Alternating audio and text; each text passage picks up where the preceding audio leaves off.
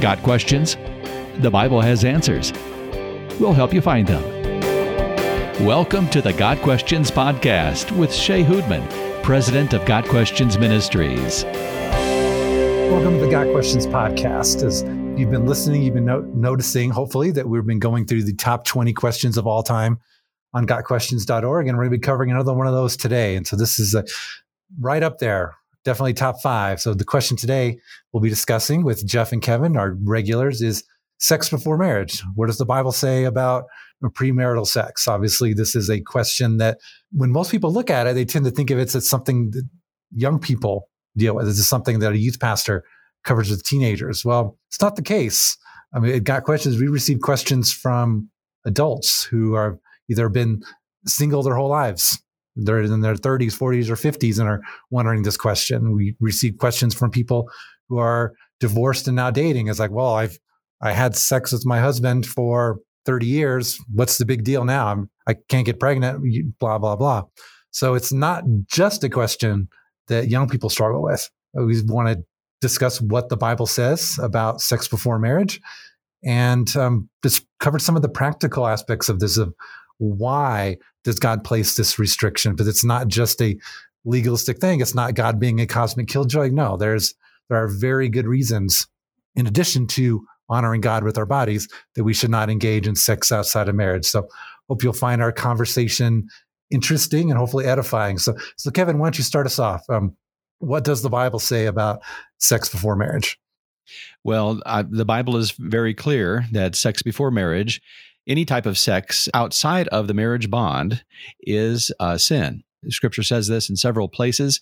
What's uh, rather disturbing is is that uh, so many Christians today will uh, try to justify it and uh, say that it's not a sin, come up with all kinds of rationalizations why, you know, in their situation it's okay. And it's very common to find people in the church today who are living together. You know, they they're part of the church. Mm-hmm. They they claim to be Christians, and yet they are living in sin. Is what that's how we used to call it. You know, living in sin, living together, and enjoying the benefits of marriage without actually being married.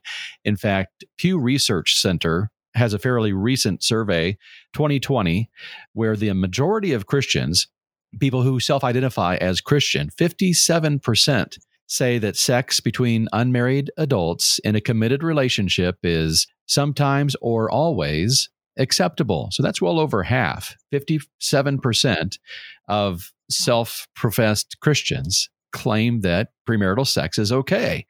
Breaking that down further, they looked just at evangelical Protestants. And among the evangelicals, it was 46%, so almost half of the evangelicals said the same thing that premarital sex is always or sometimes acceptable.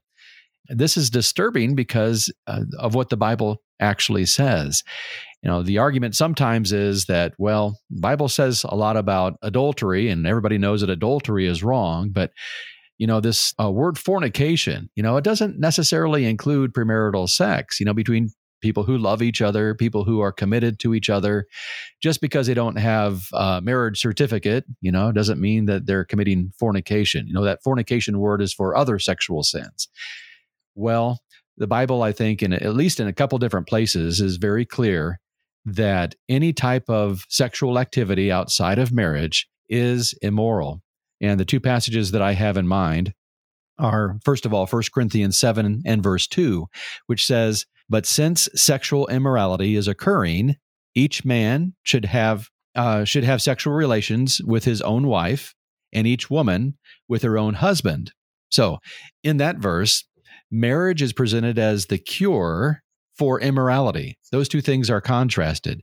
So, uh, sexual union within the marriage is set against immorality, this very broad word. Thus, any sex outside of marriage, according to 1 Corinthians 7 2 is considered immoral. That would have to include premarital sex because it's not within the marriage bond. The other passage I think is very clear is Hebrews 13 and verse 4, which says, Marriage should be honored by all, and the marriage bed kept pure, for God will judge the adulterer and all the sexually immoral. So here we have both adultery and fornication, the sexually immoral, contrasted with what happens in the marriage bed. So, what happens in the marriage bed is honored by God. That is good and appropriate. It's God's design. What happens outside the marriage bed, you know, sexual activity outside of marriage is condemned as immoral in this passage. It's called that, and it even says that God will judge that type of behavior. So I'm not sure why so many people in the church today seem to be accepting of this particular sin. Um, saying it is uh, it's okay it's uh, maybe that those parts of the bible are outdated or whatever uh, but again when you look at scripture the sexual immorality falls in lists along with a whole lot of other sins. You know, you can't just pick mm-hmm. one out of that list and say that one's outdated and this one's, you know, that this sin is okay now. Uh, it used to be bad, but now it's not. Uh, it doesn't even make any sense to be picking and choosing out of the lists of sins that the Bible has. I think we just need to get back to Scripture and uh, stick with what the Bible says. Exactly, Kevin. And when I look at some of these passages in scripture, there's several different Greek words that are used to talk, refer to sexual morality, but the most common one is actually the Greek word porneia, from which we get pornography. But in the biblical Greek, it means like any sort of sexual deviancy, any sort of sexual immorality. It's a very generic, broad term. Well, if if it's sexual deviancy is referring to, well, what is it deviating from?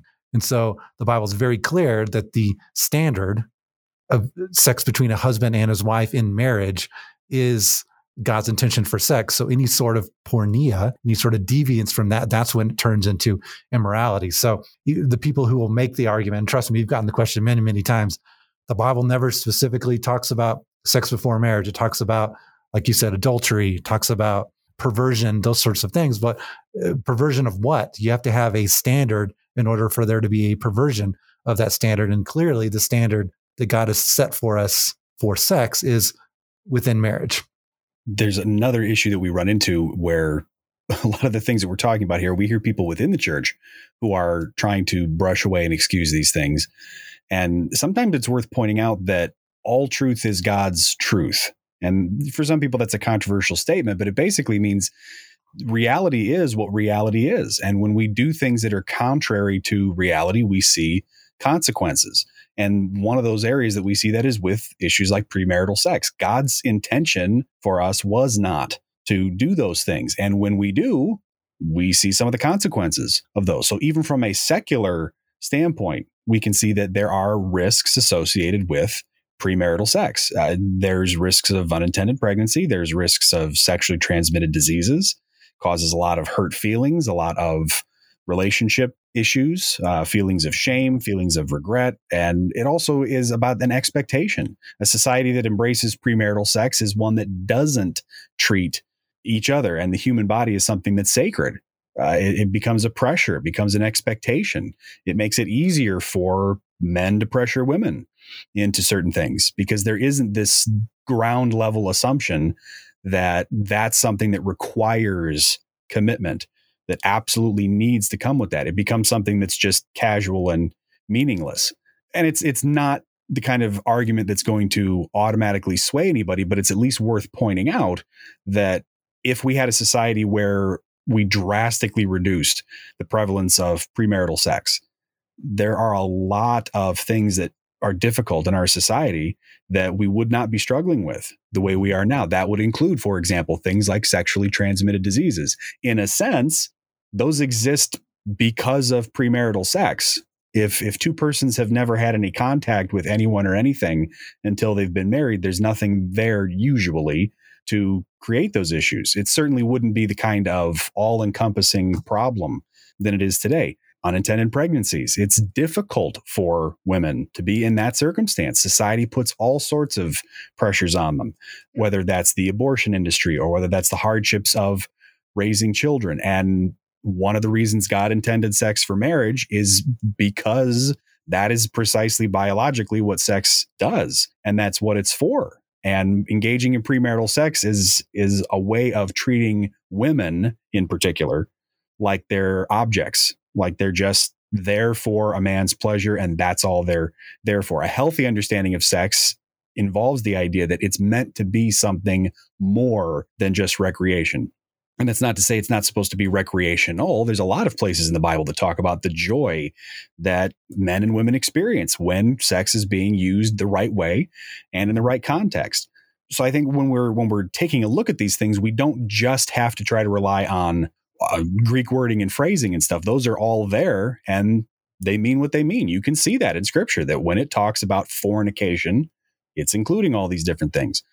But we also have this particular issue is something that does stand out. We can see all of the problems that do come from that risk taking that happens. And if we were to remove that from our culture, if we were to remove that from our, our behavior and our patterns, we would see a lot of benefits. So you really can't argue against the idea that there would be a lot of benefits personally and culturally if we did not engage in premarital sex. All you can really do is just justify all of the shrapnel and the fallout as being worth it in order for people to continue doing what they're doing.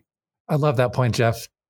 Just imagine a world where this is not occurring and imagine all the benefits of the world. And I like your use of the word shrapnel of unintended damage in a sense. It's not specifically a biblical argument, but it's a very practical argument. It's a very true argument of how much better the world would be if God's intent for sex within marriage was followed.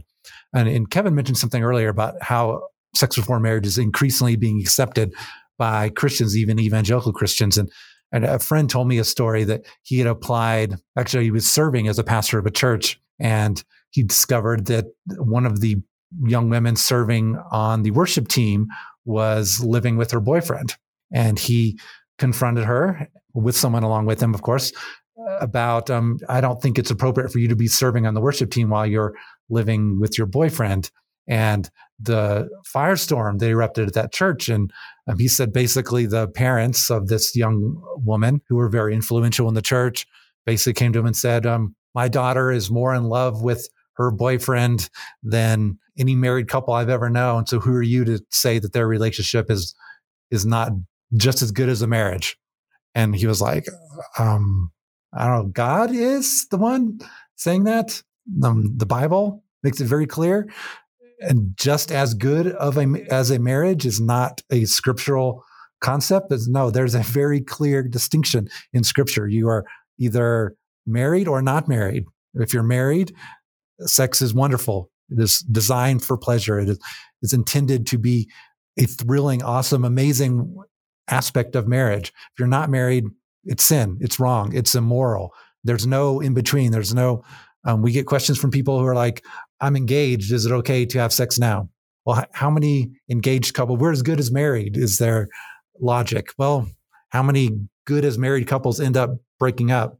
And then you have the added pain of knowing you gave yourself fully to a person who you're no longer with. So uh, there's the scripture is so clear on this. There's no reason Christians should be abandoning the biblical teaching on this issue. And um, as Jeff was talking about, it's not only what the Bible says, or honoring God with our, our bodies and the way we view marriage and sex within marriage. It's the damage that's done to ourselves and to others by not following God's plan for sex within the confines of marriage. I think what you were alluding to there, Shea, is that it really just comes down to are we going to obey God or are we going to go with what culture says is appropriate? Mm-hmm. We're going to go with the flow here in this world. We're going to take that that course of action, or are we going to just listen to what God says and trust his wisdom, trust his goodness, and mm-hmm. stick with what he has clearly said in his word. Now, one of the excuses that that I've heard, I don't know if you guys have have heard this excuse before, but that you know the those commands against premarital sex in, in Scripture, uh, sexual immorality before marriage, was for that day and age when the Bible was written, because back then people got married very young, you know, and so today people are getting married later in life, and so it's harder today it's much more difficult. There's much more temptation today because we're waiting longer to be married. And you know that's that argument sounds good on you know on the face of it kind of sounds like it might work but isn't it really just saying that the the basis of what is acceptable and not acceptable is really how hard it is to say no You know, the amount of temptation is what dictates right and wrong. We don't want to go down that path because there are a whole lot of sins that are hard to say no to for some people. You know, some people have a hard time um, with uh, with stealing things. You know, some people feel compelled to uh, to to tell lies. You know, and so uh, should we say, well, that's acceptable for that person because it's so hard for them to say no, or do we go back to what Scripture says and trust God's wisdom and trust His goodness? I think it's also worth pointing out when you say that it's people would argue that it's it's hard, it's difficult to resist something like premarital sex. For me, in the conversations that I've had with people, my response to something like that is to say, "You're right. Why? Why? It's because as a culture, as a society, we turn that into an expectation. We treat it like it's not that big of a deal. There, there have been cultures in in our history where things like public drunkenness or rampant drug abuse were not especially tempting to people because they were not something that society generally thought of as normal and healthy and good. And that changed, at least when it came to alcohol. And you can see that there was some, uh, we've actually had more problems with alcohol after prohibition, for example, in the United States than we did beforehand. Because when people decided to start celebrating it, then all of a sudden it just became a norm and it became a, a, a much greater temptation. That You can see the same thing with premarital sex when we say, you're right, it is very difficult. It is more difficult now than it would have been in other cultures. That doesn't mean that it's good. That's just another indictment of the society that we're living in. I also think people need to remember that that there's you know God gives us these instructions for reasons. We don't always necessarily understand them. We can pick out some pieces and parts of those. Eh, one of the ones that I see is is that premarital sex really does cause issues within an eventual marriage. It does cause stress and problems within the marriage later on. I've I've seen news articles. Uh, you know, we're recording this podcast here in February of 2022, and I've seen articles talking about studies fairly recently in 2020, 2021. They're finding out that there is a causal link between premarital sex and divorce and they're using all the statistical methods they can to try to find out if there's some other factor that's involved and they just keep coming down to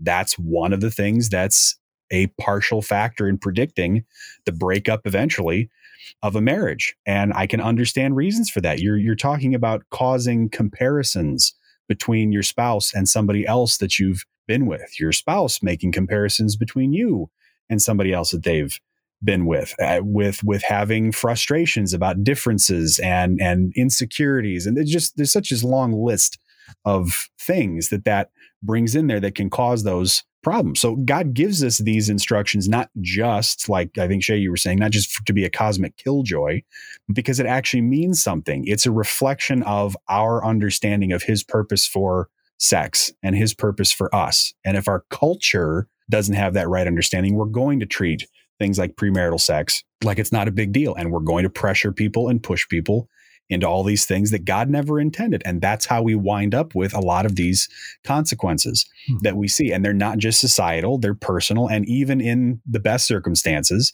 they can cause problems. Doesn't mean that everything is going to be bad from that point forward.